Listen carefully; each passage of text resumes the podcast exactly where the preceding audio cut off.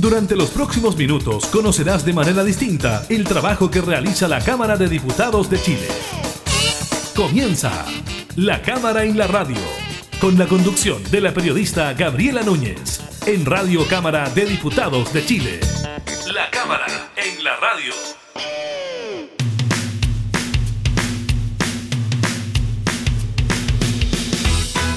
¿Qué tal? ¿Cómo están? Bienvenidas, bienvenidos a un nuevo programa de la Cámara en la Radio. Estamos junto a ustedes para dar cuenta de ciertos datos legislativos, también actualidad, como por ejemplo lo que ocurre con los casos de COVID-19 y la información entregada durante esta jornada por el Ministerio de Salud. También estaremos conversando sobre esta solicitud de creación de comisión investigadora por las denuncias de triangulación que afectarían a una AFP. De eso hablamos con el diputado Renato Garín.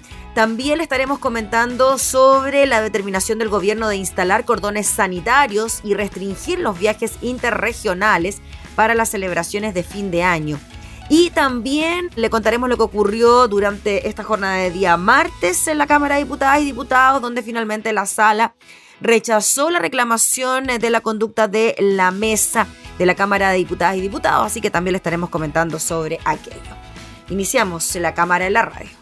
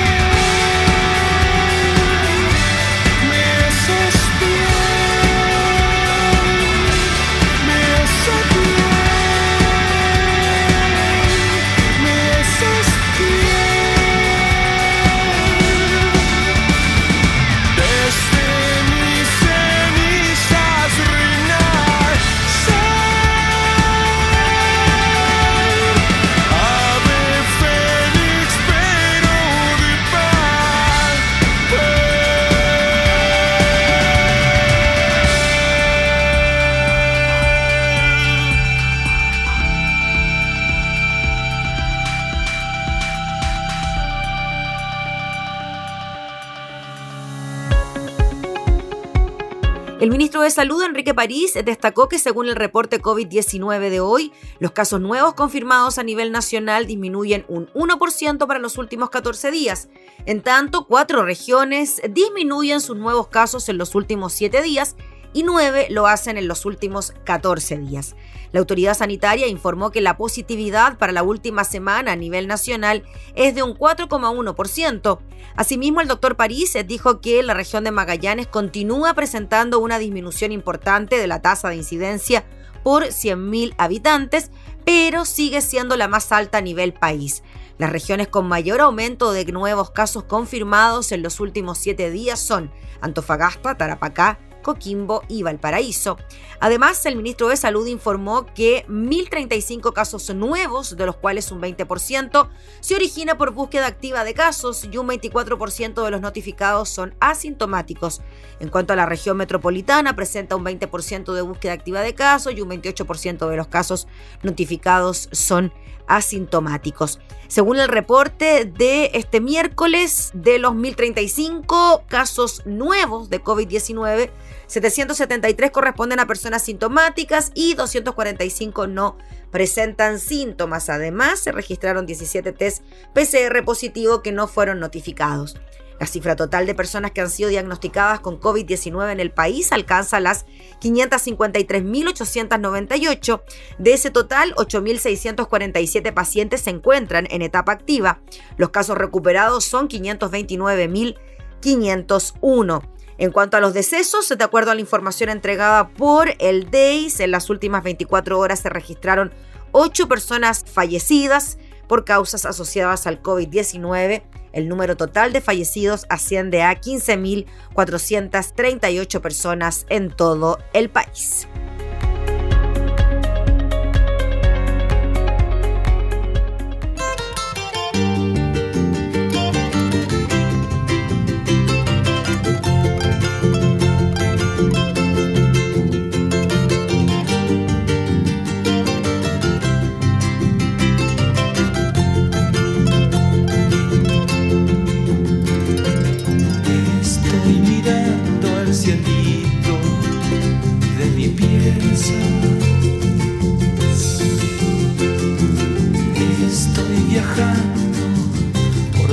espacio infinito. Con sus propias estrellas y su propio sol.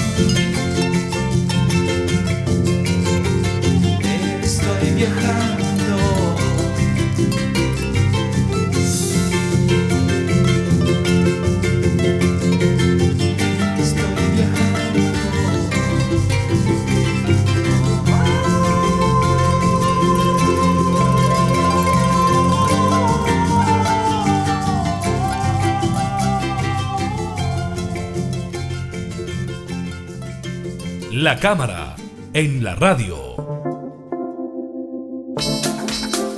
Durante estos últimos días ha generado preocupación, eh, también algo de interés esta posible triangulación que existiría entre una AFP y fideicomisos por parte del presidente Sebastián Piñera, más que nada empresas a cargo del fideicomiso de las empresas del presidente Sebastián eh, Piñera. Se aprobó ya en la sala de la Cámara de Diputados y Diputados hacer una sesión especial al respecto y también se está impulsando la creación de una comisión investigadora. Conversamos de esto con el diputado Renato Garín. ¿Cómo está, diputado? Muchas gracias por recibirnos. Hola, un gusto estar acá. ¿Cómo está usted? Muy bien, gracias, diputado. Diputado, primero, antes de entrar en el detalle de la acción fiscalizadora por parte de la Cámara de Diputados que se está tratando de impulsar, me gustaría que nos pudiese explicar, en términos súper simples, en qué consiste esta posible triangulación de recursos que involucrarían a una FP, a FP Habitat, a una empresa a cargo del fideicomiso del presidente Sebastián Piñera, incluso también a la Superintendencia de Pensiones. Bueno, a ver, aquí son tres casos distintos con figuras geométricas distintas. En primer caso estamos con un círculo que son las impresiones circulares que realiza eh, AFP Habitat sobre sí misma, eh, comprando acciones de la propia AFP. Y ahí participa eh, parte de los fondos que el presidente Piñera tiene encargado en fideicomiso ciego a la administradora moneda Asmen, que invierte a su vez en el fondo ILC, que invierte en AFP Habitat. Ese, ese es el círculo que se hace. Después hay una segunda figura, que sí es más parecido a un triángulo, que es lo que ha hecho José Piñera con una em, sociedad que está en eh, Islas Vírgenes Británicas. Ya, ahí es más parecido a un triángulo que es también eh, algo similar ¿no? a lo anterior. Y en el tercer caso, que está una figura geométrica un poco más irregular, especie de pentágono, donde em, un ex compañero del colegio de Sebastián Piñera Morel, eh, Felipe Larraín Anat, funda una empresa llamada Volcom, y Felipe Larraín Aninat es a su vez eh, sobrino de eh, José Piñera por el lado Aninat, es sobrino de Eduardo Aninat y es sobrino de José Gregorio, el exministro. Además, José Gregorio participa como representante legal de esta empresa Volcom, donde fue socio, fue socio Sebastián Piñera eh, Morel a través de inversiones de su familia y también había fondos de bancar, esto es del presidente Piñera, en, directamente bancar del presidente Piñera en Volcom una vez que ingresa José Gregorio, los Piñeras salen y en ese momento la FP invierten centenares de millones de dólares en fondos manejados por Volcom y fue representante legal entonces es José Gregorio junto a Felipe Larraín y Nati, como le digo, son los mejores amigos de la vida de Sebastián Piñera Moreno. Y es ahí entonces donde se podría configurar entonces, ¿cómo podríamos llamarlo? Diputado, usted nombró distintas figuras geométricas, la prensa habla de triangulación, usted habla de un círculo, un pentágono. ¿De qué figura estaríamos hablando o de qué posible delito estaríamos hablando? A ver, el delito sería administración desleal de los fondos. ¿ya? Es decir, uno entrega a la AFP plata para que la administren de una buena manera y no lo hacen. ¿no? Lo mismo podría configurarse con Volcom y con otros. En el caso del fideicomiso ciego, si acaso el presidente Piñera sabe o no de esto, se podría configurar entonces una falta sobre el fideicomiso. Y respecto a lo de José Piñera, es un caso un poco más difuso, porque dado que la autoridad está muy desvinculada de lo que es la vía pública chilena, me carga con menos conflictos de interés y con menos cargas, digamos, pero igualmente es importante ponerlo en el mapa respecto a sus conductas, que son muy similares. O sea, cuando uno mira la estructura del negocio, es muy similar lo que hace José Piñera Echevique, Sebastián Piñera Echevique y lo que hace Sebastián Piñera Morel respecto a la AFP. Y aquí la gran duda, que al menos yo tengo, porque quiero investigar esto, es cómo este señor, eh, Felipe la Reina Ninat, una persona de 37 años, eh, puede tener 500 eh, millones de dólares administrados en la FP. O sea, cómo es objeto de tanta confianza institucional este joven, que tiene 3, 4 años más que yo, y que salió del colegio el año 2000 junto con Piñera Morel, de pronto se vuelve tan relevante para la FP, sin calificación de riesgo, y sin experiencia bursátil ni experiencia de inversión eh, real. Diputado, quizás lo que puede llamar más la atención por el renombre que convoca este tema es la figura del presidente Sebastián Piñera, ¿no? Que, por supuesto, estamos en medio de una investigación, hay antecedentes de por medio, la superintendencia dice que aquí no hubo ningún tipo de acción irregular. ¿Eso quizás sería lo más grave? Lo digo en virtud de lo que pueda opinar, pensar la ciudadanía y también preocuparse por el destino de aquellas personas que podrían tener su fondo en la FP Habitat. A ver, ¿dónde está la gravedad de este asunto? Primero, el dejar hacer de la superintendencia, un dejar hacer que ya lleva harto rato, porque el hermano de Felipe la Reina Ninat es Fernando La Reina Ninat, ex superintendente de AFP y hoy día presidente de la asociación de AFP, el hermano de este caballero. ¿Ya?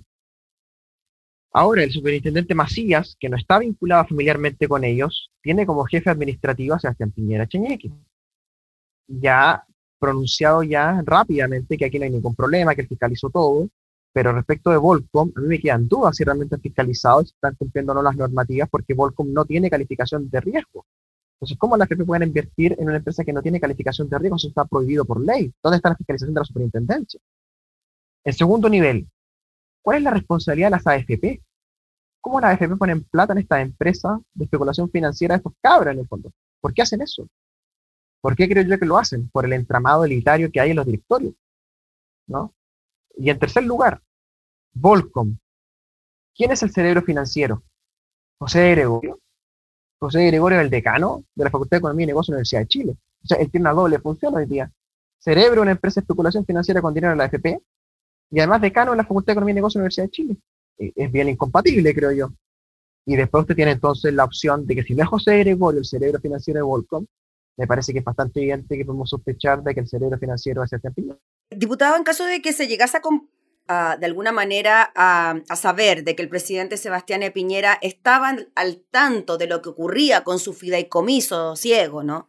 ¿Qué podría pasar? Bueno, yo no me quiero adelantar a eso ni hablar de acusaciones constitucionales, ni mucho menos, ¿no? Pero, o sea, es una gota más dentro del vaso, ¿no? Que hemos visto de conflictos de interés del presidente Piñera con la Chile, con Chilevisión, con Exalmar, con diversos temas, digamos, donde él no termina de correr la bruma sobre eh, su fortuna. Yo creo que si él quisiera resolver estos problemas, debería hacer lo que hizo Bill Gates, que es donar un 80% de su fortuna y ahí se le reduce inmediatamente sus problemas de conflicto de interés y yo creo que vive mucho más tranquilo. Diputado, en cuanto a la labor fiscalizadora de la Cámara de Diputados, ¿qué le parece que se concretara la realización de una sesión especial sobre este tema? ¿En cuanto ayuda, en cuanto aporta? Bueno, yo creo que es muy importante que podamos hacer estas preguntas que yo le estoy formulando a usted, a las personas que están involucradas, por ejemplo, citar a Gregorio, citar a Macías, citar a los La Reina Nina, citar a los Piñera Morel, y preguntarle directamente de cara al país cuál es la situación. Nosotros hemos reunido ya más, del foro, más de 62 firmas que se necesitaban. Sin embargo, estamos topando en que eh, los comités han acordado en marzo de que las únicas comisiones de investigadores que se iban a aprobar serían las del COVID-19. Por lo tanto, su comisión investigadora, que entiendo también está impulsando con el diputado Cosme Mellado, no tendría mayores posibilidades precisamente por esos acuerdos de comité. ¿Por eso no se podría concretar esta comisión? Claro, efectivamente. Entonces estamos pidiendo que se cambie este acuerdo de comité y que para la oposición eh, pueda hacer valer sus votos en las comisiones, en la comisión respectiva de comité para que este acuerdo cambie. Eh, sin embargo, yo estoy tranquilo. Creo que hemos cumplido con nuestro deber. Hemos reunido las firmas, colocado los antecedentes a disposición y ahora los comités parlamentarios tomarán la decisión respectiva. Diputado, en cuanto a la figura de Felices y Forrados, y Gino Lorenzini a la cabeza, ¿no? Esta empresa que se dedica a entregar información para que los cotizantes de las FP se cambien de fondo y así no tengan tanta merma en sus ahorros previsionales. Ellos han sido también los encargados de denunciar este tipo eh, de práctica y de la mano de eso también ha habido una especie de arremetida, ¿no? Por parte de la institucionalidad en contra de esta empresa. ¿Qué le parece a usted el rol que ha jugado Felices y Forrados y también en cuanto a lo que hacen por los ahorros de los cotizantes. Bueno, a ver, yo creo que las denuncias sobre Felices y Forrados tienen que investigarse eh, en, el tema de derecho del consumidor del CERNAC. Eh, ellos niegan esas acusaciones. Yo no conozco a Gino Lorenzini, hemos coincidido en algunos lives en Facebook eh, conectados, tal como estoy conectado con usted, pero en persona no lo conozco.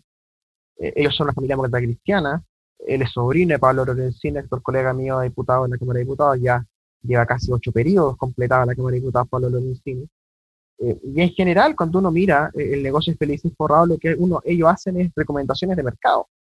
Y las personas son libres de seguir esas recomendaciones. Ellos no obligan a las personas a cambiar. Eso por un lado. Eh, es un servicio relativamente barato, de dos mil pesos, tres mil pesos creo. Y, genera mucho ruido. Genera mucho ruido en los agentes de mercado, en la bolsa respecto a los cambios de fondo eh, pareciera que hay un interés muy denodado del gobierno, muy claro, de prohibir esta, este negocio. Y yo quisiera ver ese mismo intento de prohibir Felices Forrado, de ver el tema de cómo funcionan las corredoras de bolsa en, montos muchísimo mayores. ¿No? O, por ejemplo, si uno quiere que se acabe el negocio de la recomendación de cambio de fondo, terminemos con los multifondos, por ejemplo. ¿no? Entonces yo creo que eh, se ha colocado demasiado peso sobre Felices Forrado para evitar las preguntas sobre Volcom y sobre los Piñera Morel, por ejemplo. Entonces ahí yo, yo, yo llamaría la atención sobre que me parece que el enemigo público no es Feliz y Forrado, sino que son los chanchullos que se hacen con la plata de la AFP. Em, y también diría que eh, me sorprende mucho, ¿no? Que sobre todo en la democracia cristiana salgan estos comentarios, ¿no? Uno lee al, al, diputado Matías Walker, ¿no? Al diputado Ortiz, incluso al diputado Calixto, que se han referido a este tema, ¿no? Eh, y cuando uno empieza a mirar, la única conclusión a la que uno puede llegar es que las dos redes que unen a estos tres grupos familiares, los Aninat, los Larraín y los Piñera, son por un lado el Colegio San George, donde José Gregorio también estudió, donde los Piñera Morel estudiaron, donde la Reina estudió, y la democracia cristiana, donde militaban los Lorenzini, donde militaban los Piñera, donde estaban los Aninat, donde militaba Gregorio, donde militan los Rincón.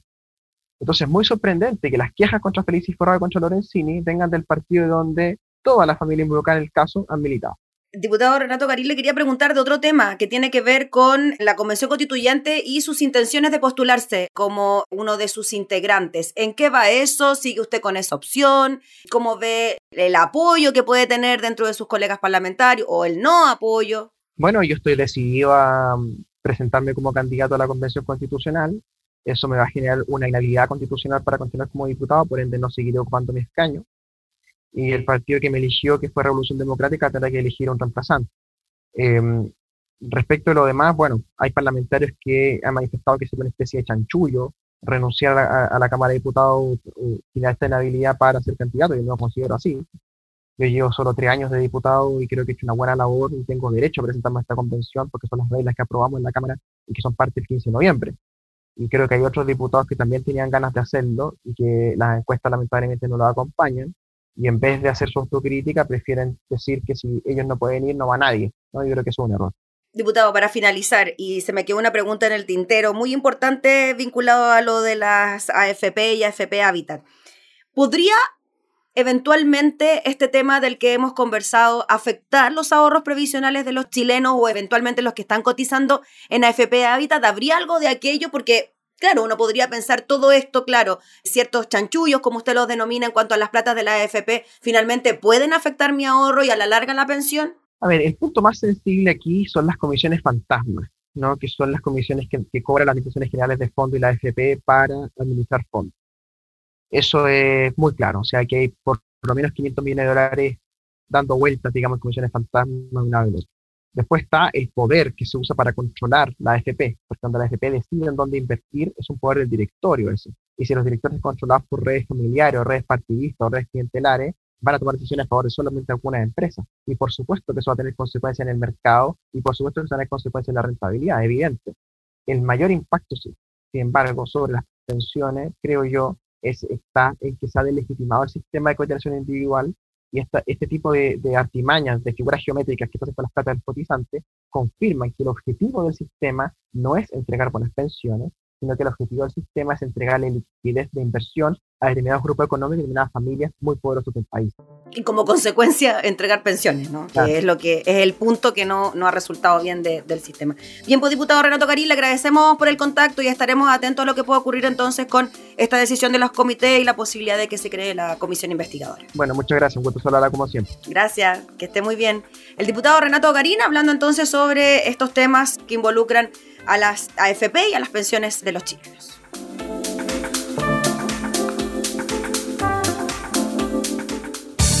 Estás escuchando La Cámara en la Radio, con la conducción de la periodista Gabriela Núñez.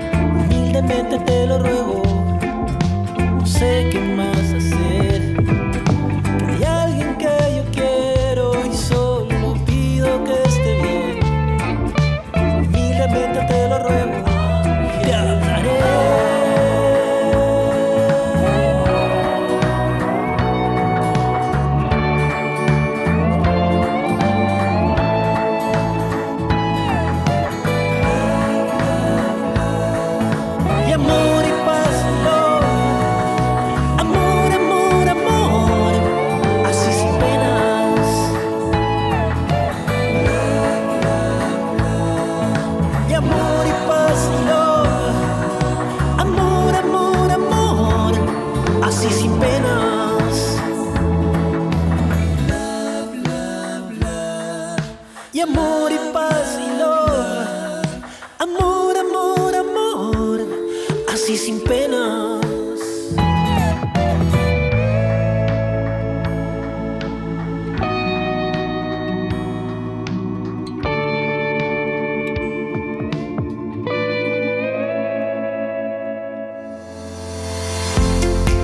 Gobierno anunció que instalará cordones sanitarios, que restringirá los viajes interregionales y que limitará el aforo, esto para las reuniones familiares de cara a la Navidad. Las medidas apuntan a evitar un rebrote del COVID-19 ante el escenario de aumento de casos en las últimas semanas y el temor de una segunda ola de contagios.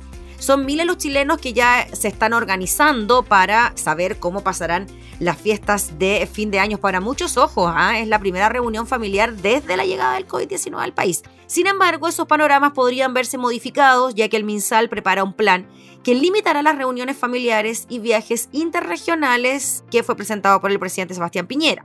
Luego de la reunión, el mandatario señaló que como medida de carácter preventivo, porque siempre es mejor prevenir que curar, hemos preparado un plan especial para enfrentar algunos eventos como el eclipse del mes de diciembre, la fiesta de la Navidad del Año Nuevo. También tenemos un plan para el verano.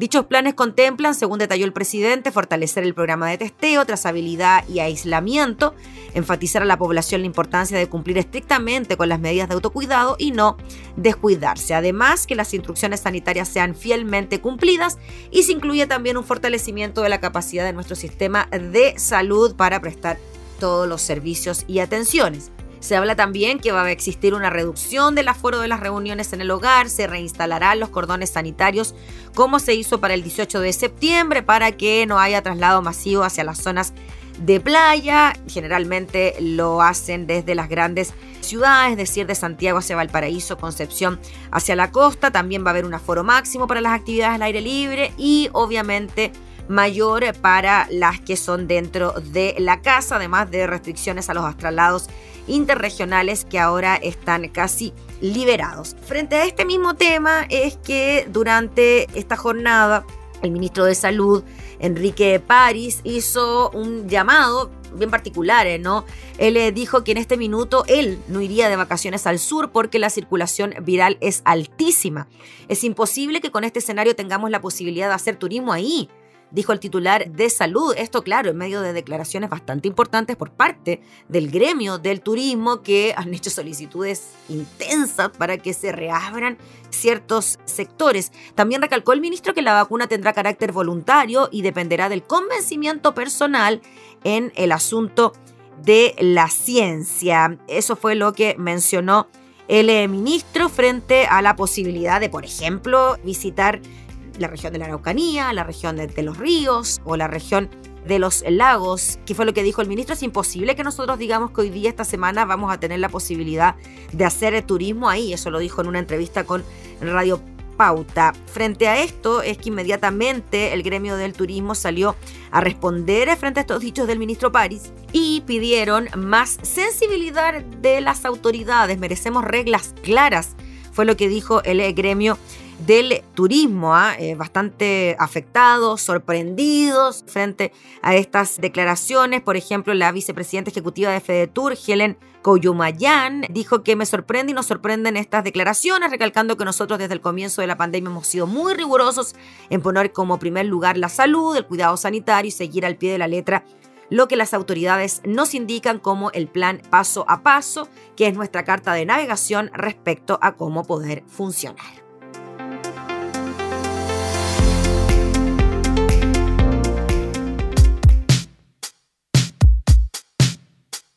Ser libre es un pecado, ser libre más encima mujer, no puede ser. Si provocar es un pecado, provocar y más encima mujer, solo se puede definir como un escándalo. Lo tuyo es un escándalo, de proporciones un escándalo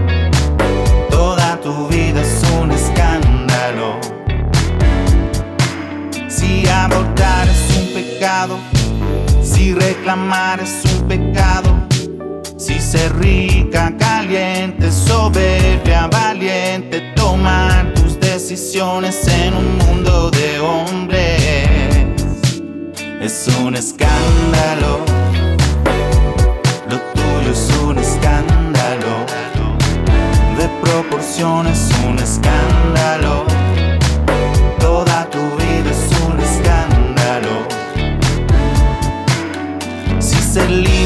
Pecado, ser libre más encima mujer, solo se puede definir. Si provocar es un pecado, provocar y más encima mujer, no puede ser. Y en la oficina tienes el descaro de dejar a tu jefe frente a todos en ridículo,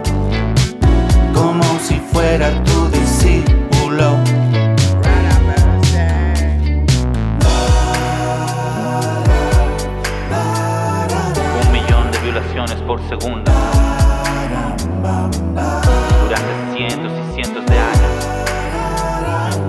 tratando de ser libre que tu vida es un escándalo. Lo tuyo es un escándalo. De proporciones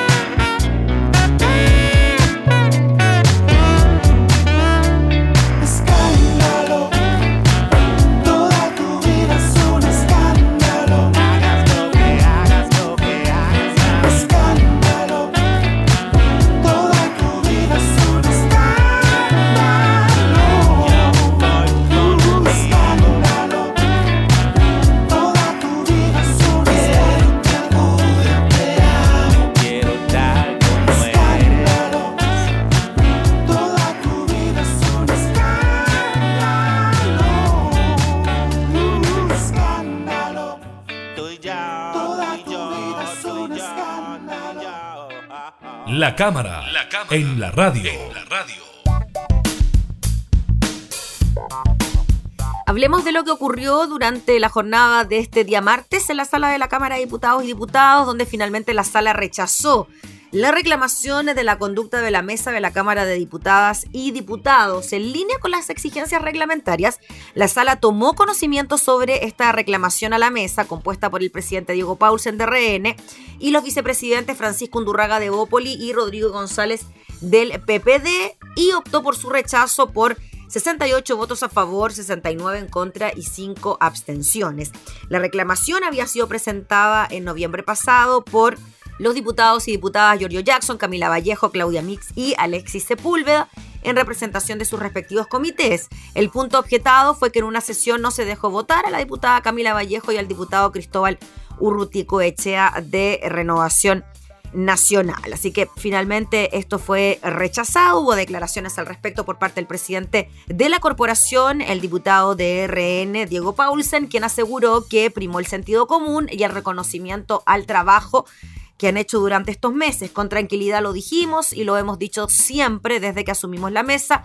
Solo para hacer un pequeño recuento, no habíamos alcanzado a subir a la primera vez a la testera de la corporación cuando ya nos declaraban como mesa ilegítima y nos querían censurar. Ayer dijo el presidente de la Cámara, yo creo que primó el sentido común, primó el reconocimiento al trabajo que hemos venido haciendo con el diputado Undurraga en la primera vicepresidencia respecto de las garantías que le hemos dado a todos los sectores políticos y del trabajo serio que hemos tratado de llevar adelante en esta corporación dijo el diputado en entrevista con Radio Universo. A su juicio, hoy quienes tenemos la mayoría somos nosotros, lo demostramos primero cuando asumimos la mesa el 7 de abril, ganamos porque teníamos mayoría en ese minuto, ganamos la censura de esta semana porque volvimos a tener mayoría. Hemos logrado nosotros, dijo, construir una mayoría dentro de la Cámara que reconoce nuestro trabajo, que le hemos dado garantía a todos.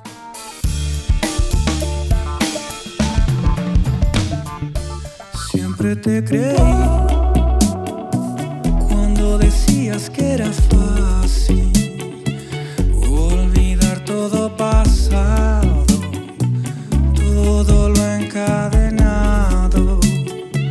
No sé cómo lo haces tú, que no te pesa ni la cruz. Tu culpa se ha agotado, me queda más que claro, a ti fue todo en vano. ¿Y cómo hago ahora para quitarte de mis sueños? Para borrar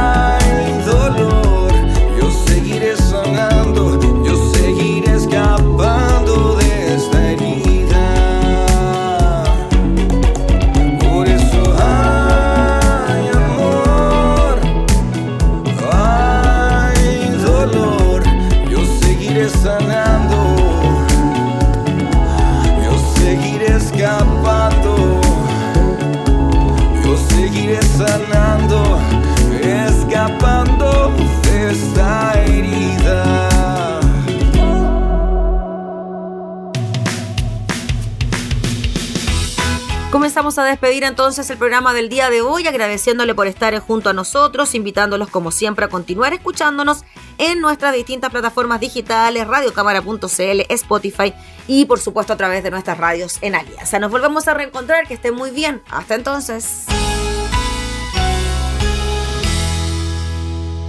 Hemos presentado La Cámara y la Radio. Una mirada amena a la agenda de trabajo de los diputados. La Cámara y la Radio. Con la conducción de la periodista Gabriela Núñez. Información, música y actualidad. En Radio Cámara de Diputados de Chile. Acercando las leyes.